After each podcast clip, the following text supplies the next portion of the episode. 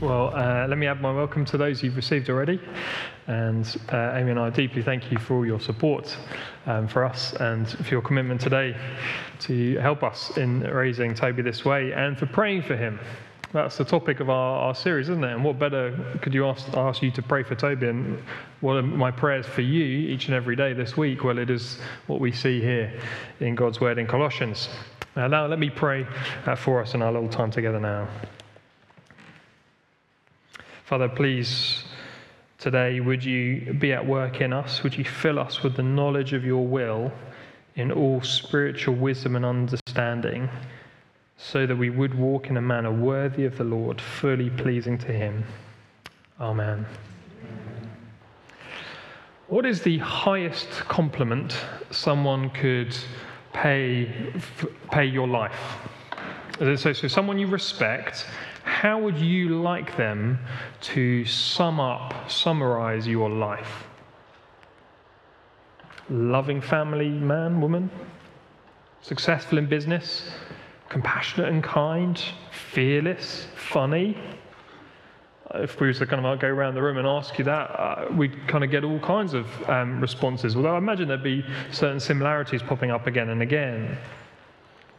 But I want to suggest that there's something, whatever you kind of had in, in mind there, there's, there's something that's probably more important than what came to your mind.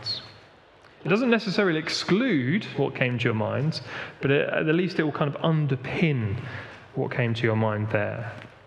The Apostle Paul highlights it for us in verse 10 uh, of our passage, and I referred to it in my prayer at the beginning.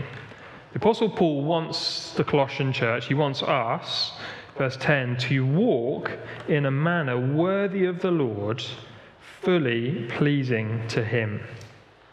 That, Paul says, is the most important thing for our lives. That we would walk in a manner worthy of the Lord, fully pleasing to Him. Uh, last week, or last two weeks, we we're in the book of Ephesians. This week, we're in Colossians, a letter that the Apostle Paul wrote to a church in Colossae. It's likely that Paul wrote it in prison, um, kind of similar time that he wrote to the Ephesians, and actually there are quite a lot of similarities between the two letters. Um, Colossae was in modern day Turkey, and the church there had started well, but they were facing a real spiritual danger. There were false teachers that had got into the church, uh, and if we could kind of summarize their message, it was Jesus plus. Jesus plus. What they were saying is, yes, of course you need Jesus. Yes, of course you need to put your faith in Him for your salvation. Plus, you also need to, and they added in various man made rules. And it seems that this teaching had got a bit of a grip in the church. And so Paul is writing to the, the church in Colossae, Colossae to assure them, convince them that Jesus is enough, that Jesus is the greatest and there is no need for absolutely anything beyond Him for your salvation. As I said, the church had started really well. Now, Paul hadn't actually ever been there.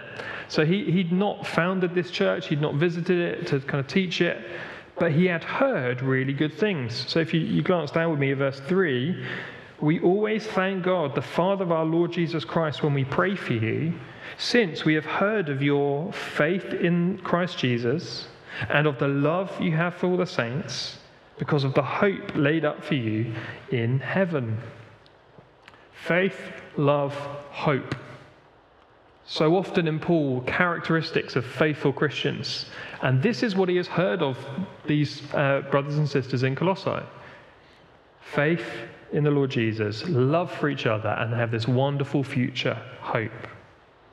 And again, in verse 6, they'd heard the true gospel, not this Jesus plussing, they heard the true gospel and understood that it's uh, of God, and understood the grace of God.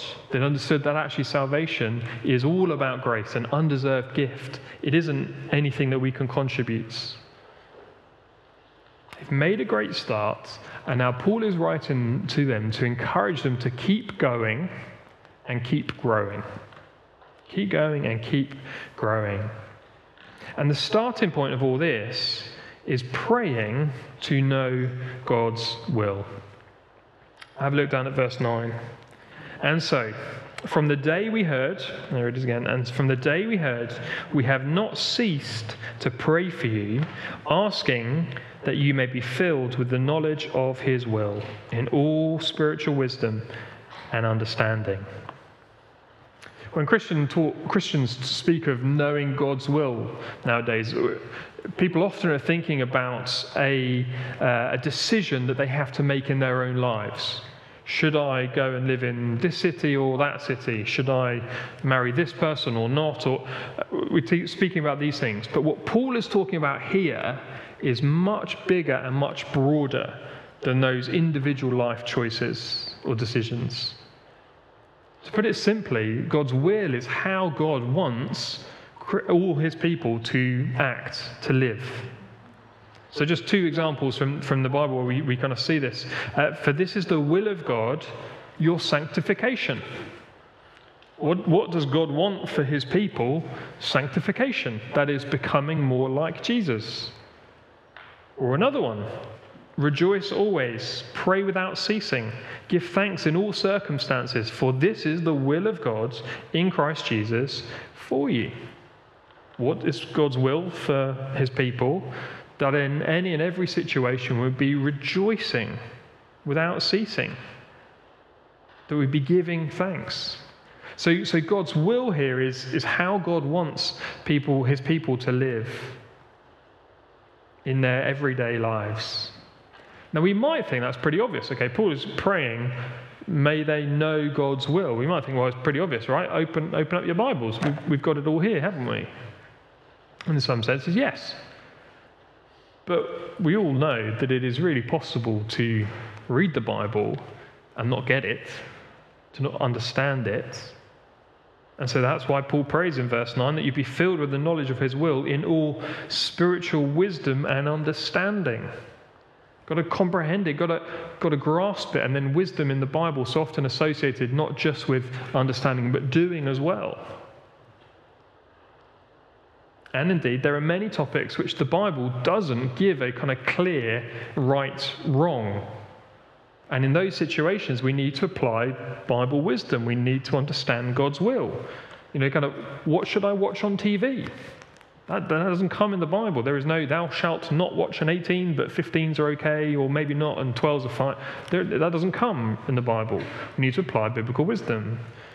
Where should I live? I used that example a bit earlier, but you know, that doesn't come in the Bible. But actually thinking about how God, how I act in those decisions, that's what God cares about. So we might feel it's a little bit fundamental, a bit kind of foundational. The whole thing Paul's praying for them is that, that you'd understand God's will. But just see how Paul, Paul feels about it. Again, did you notice in verse 9? From the day we heard, we have not ceased to pray for you, asking that you be filled with knowledge as well. This is a prayer that he's prayed again and again and again.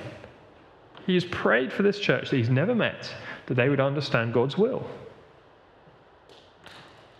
And again, as I've been saying, my prayer is that these big Bible prayers become our normal everyday prayers. What a great thing to be praying for yourself and for those you pray regularly, that we would understand, would be growing in the knowledge of God's will. Every day, be praying that. And again, no, maybe in those times when we are faced with tough decisions or situations, well, yes, we're going to pray that we would walk in the right path, but but actually, we're also going to be praying that whatever cho- whichever choice, uh, decision we go for, that we would be doing God's will in it. That is, we would be living how He wants us to live in those decisions. But here's the really key thing is that, that knowledge, biblical knowledge, is never an end in itself. It's not great, I've understood it. Knowledge should lead to action. And so Paul is praying to know God's will so that we would please him. Let me read verse 9 into verse 10. And so, from the day we heard, we have not ceased to pray for you, asking that you be filled with the knowledge of his will in all spiritual wisdom and understanding, so as to walk in a manner worthy of the Lord, fully pleasing to him. Understanding is to overflow into action. The purpose of them being filled with the knowledge of his will is so that they would walk in a manner worthy of the Lord Jesus.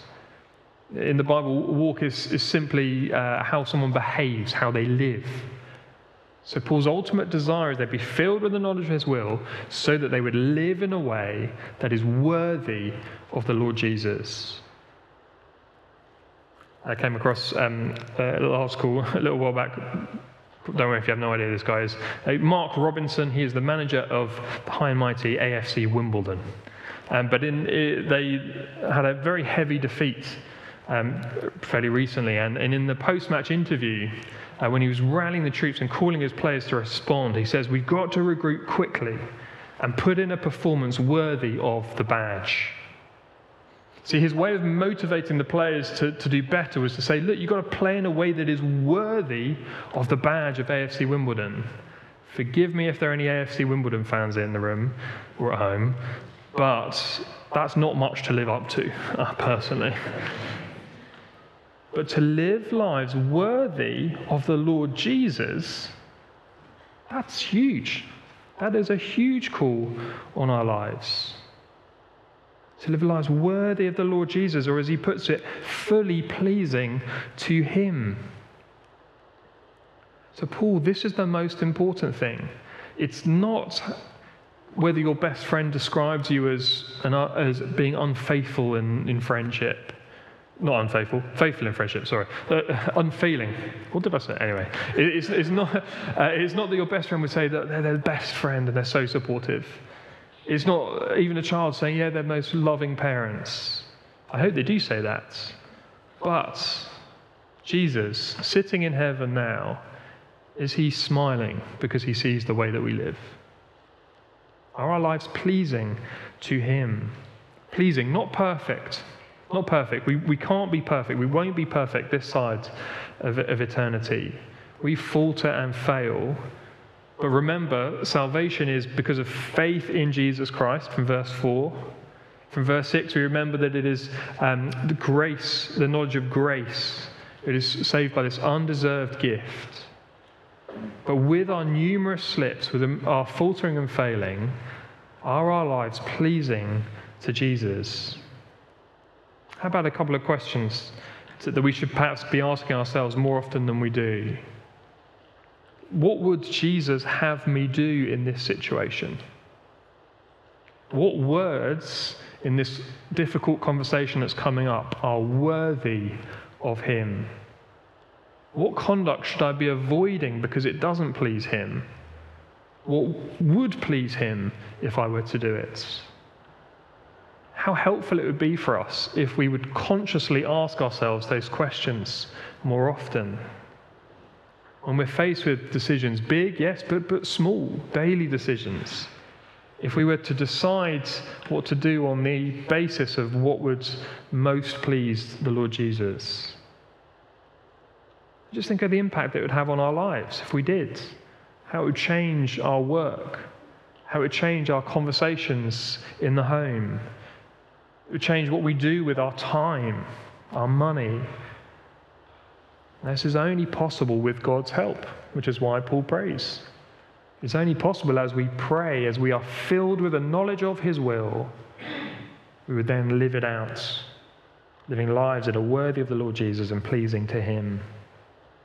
But if that's still sounding a little bit vague, you know, what does it mean to uh, live life worthy of Jesus, to be pleasing to Him? Well, Paul gives us four examples.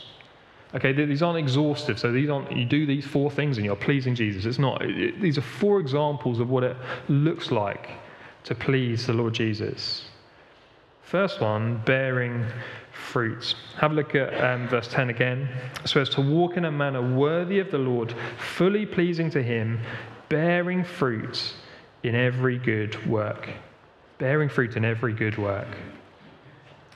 Um, you've probably seen these around. Like we've got black, we had a blackberry bush down in our old house, and we got some over the back of ours. And, you know, at the right time, when, when blackberry bushes, they just um, they're teeming with fruit.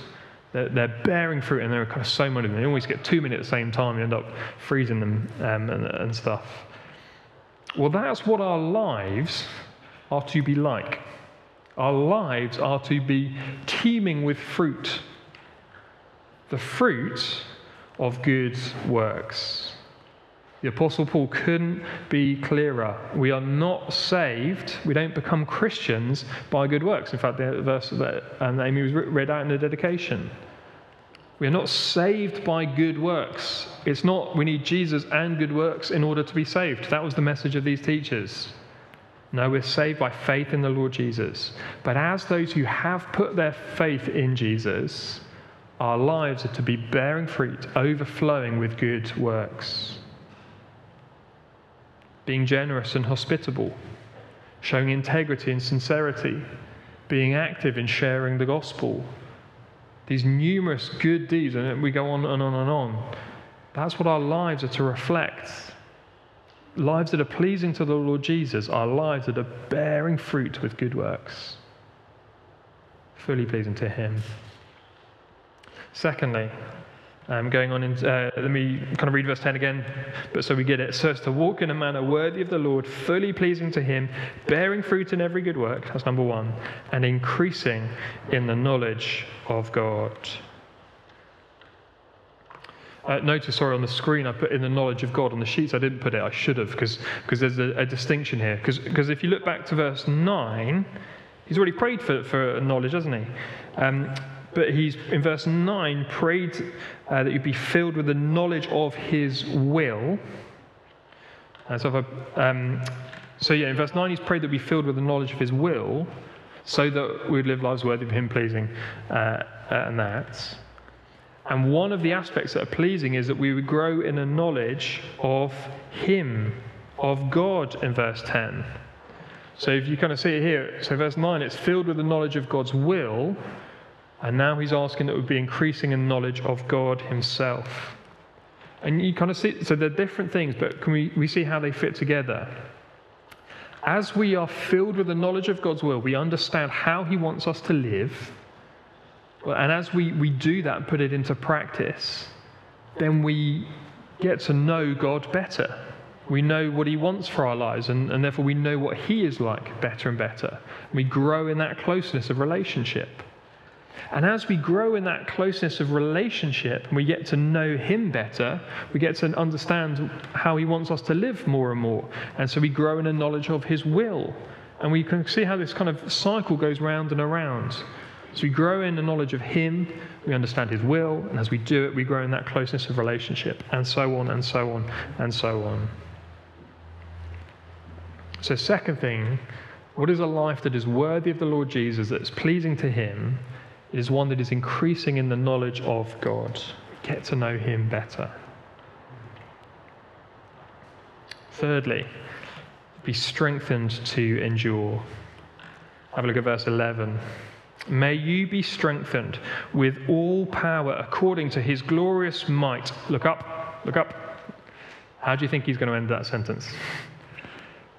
Don't look down. Let me read that again, though. But may you be strengthened with all power according to his glorious might.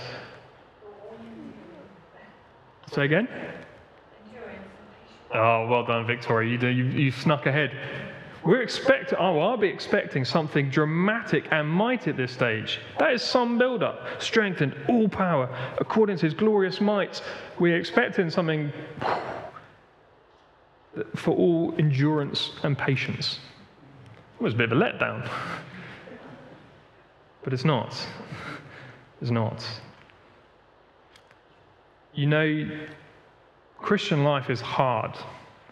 We, if you've been a Christian for any length of time, and if at the moment you are struggling in your Christian walk, you are finding it difficult, don't be discouraged. According to Paul, it takes a great power according to his glorious might to keep us going. Uh, a little uh, a few days ago, I, I, saw SAS Are You Tough Enough advertised. I, again, it's a TV program. I, I think I, saw the first season. I don't think I've seen it then. But this is the kind of picture, uh, sorry, they, they, they, kind of do all kinds of SAS training things and see if you're tough enough. And, and, you watch one of these things, and basically you're seeing the soldiers kind of on their long runs with their heavy bags, they're carrying this big weight, and they kind of try and keep going. And that's the, the picture that Paul's kind of painting for the Christian life here. The Christian life is tough. to, to survive with joy when difficulties and persecutions come takes great power from God. To remain content and thankful in times of peace and prosperity takes great power of the Lord Jesus. It is far beyond our capabilities to endure. But we have this wonderful power ready for his people. A life that is worthy of the Lord Jesus is, uh, is one that, in, that is faithful and joyful in good times and bad. And then finally, giving thanks. Verse 12 giving thanks to the Father. Giving thanks to the Father. a life that pleases the Lord Jesus is one in which, which is a life of thankfulness. And what reasons Christians have to be faithful. Incredible reasons we find in these verses. Let's look at them together. So, giving thanks to the Father, firstly, who has qualified you to share in the inheritance of, sorry, inheritance of the saints in light. Just think of that for a second. Inheritance, you, again, we, we've thought about this in the last couple of weeks. Inheritance is something that someone receives when, usually when a family member dies, and money or possessions or, or whatever it could be. Well, here, Paul is saying that as Christians, he has brought you into this remarkable inheritance, this inheritance of all the saints, of all God's people. The inheritance of spending an eternity with Jesus and our Father, to enjoy His presence in the new creation, in a world without any pain or suffering or, or crying or tears and, and all those things. What a great saving work of the Father who's qualified us to share in that inheritance. Of course, it is right that we thank Him for that. And then we go, out, go on in verse 13. He has delivered us from the domain of darkness and transferred us to the kingdom of his beloved Son. Here we, we kind of see this bringing out of one thing and putting into another. A Christian has been brought out of the domain of darkness, the world in which we live, rescued from that, and, he has been, and we've been put into the kingdom of his beloved Son. Christians now are in his kingdom. We are his people. And again, one day, fully and finally, we will be in that perfect kingdom for all eternity. Verse 14 In whom, the, in the Son, in whom we have redemption, the forgiveness of sins. In Jesus, we have redemption. That is, we've been set free from, again, that domain of darkness, from slavery. You've been set free because of the price that He paid on the cross that we would have forgiveness, all the sins forgiven and dealt with by Jesus again at the cross. What, what wonderful cause for thankfulness that we see here. So, Paul is praying that the Christians and that we would be growing in the knowledge of his will. They've started really well, but he wants them to keep going and wants them to keep growing.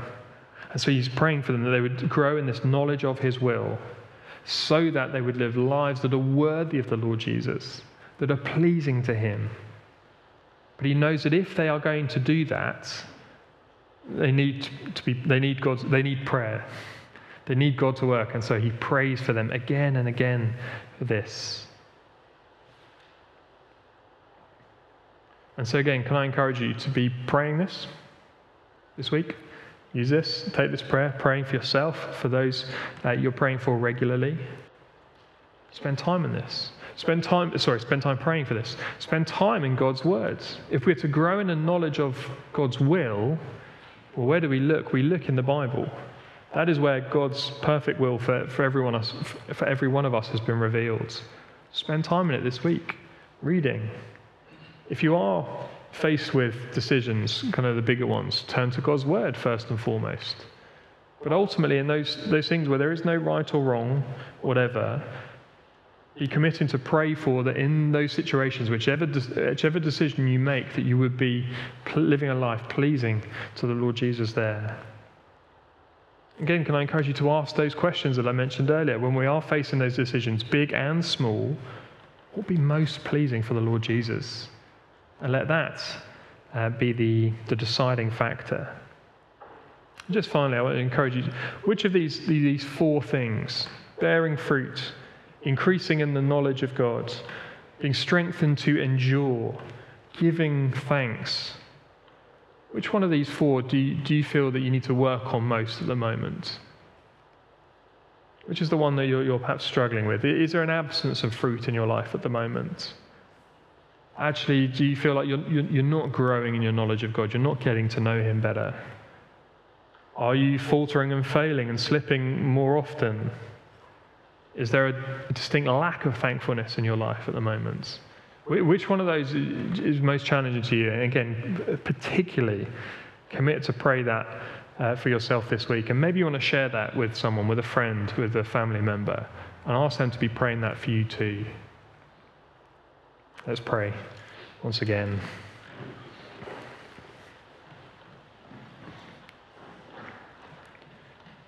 Father, again, as we have thought about these words and as we go away and reflect on them further, we ask that you would please fill us with the knowledge of your will in all spiritual wisdom and understanding, so that we would walk in a manner worthy of the Lord Jesus, our lives would be fully pleasing to Him.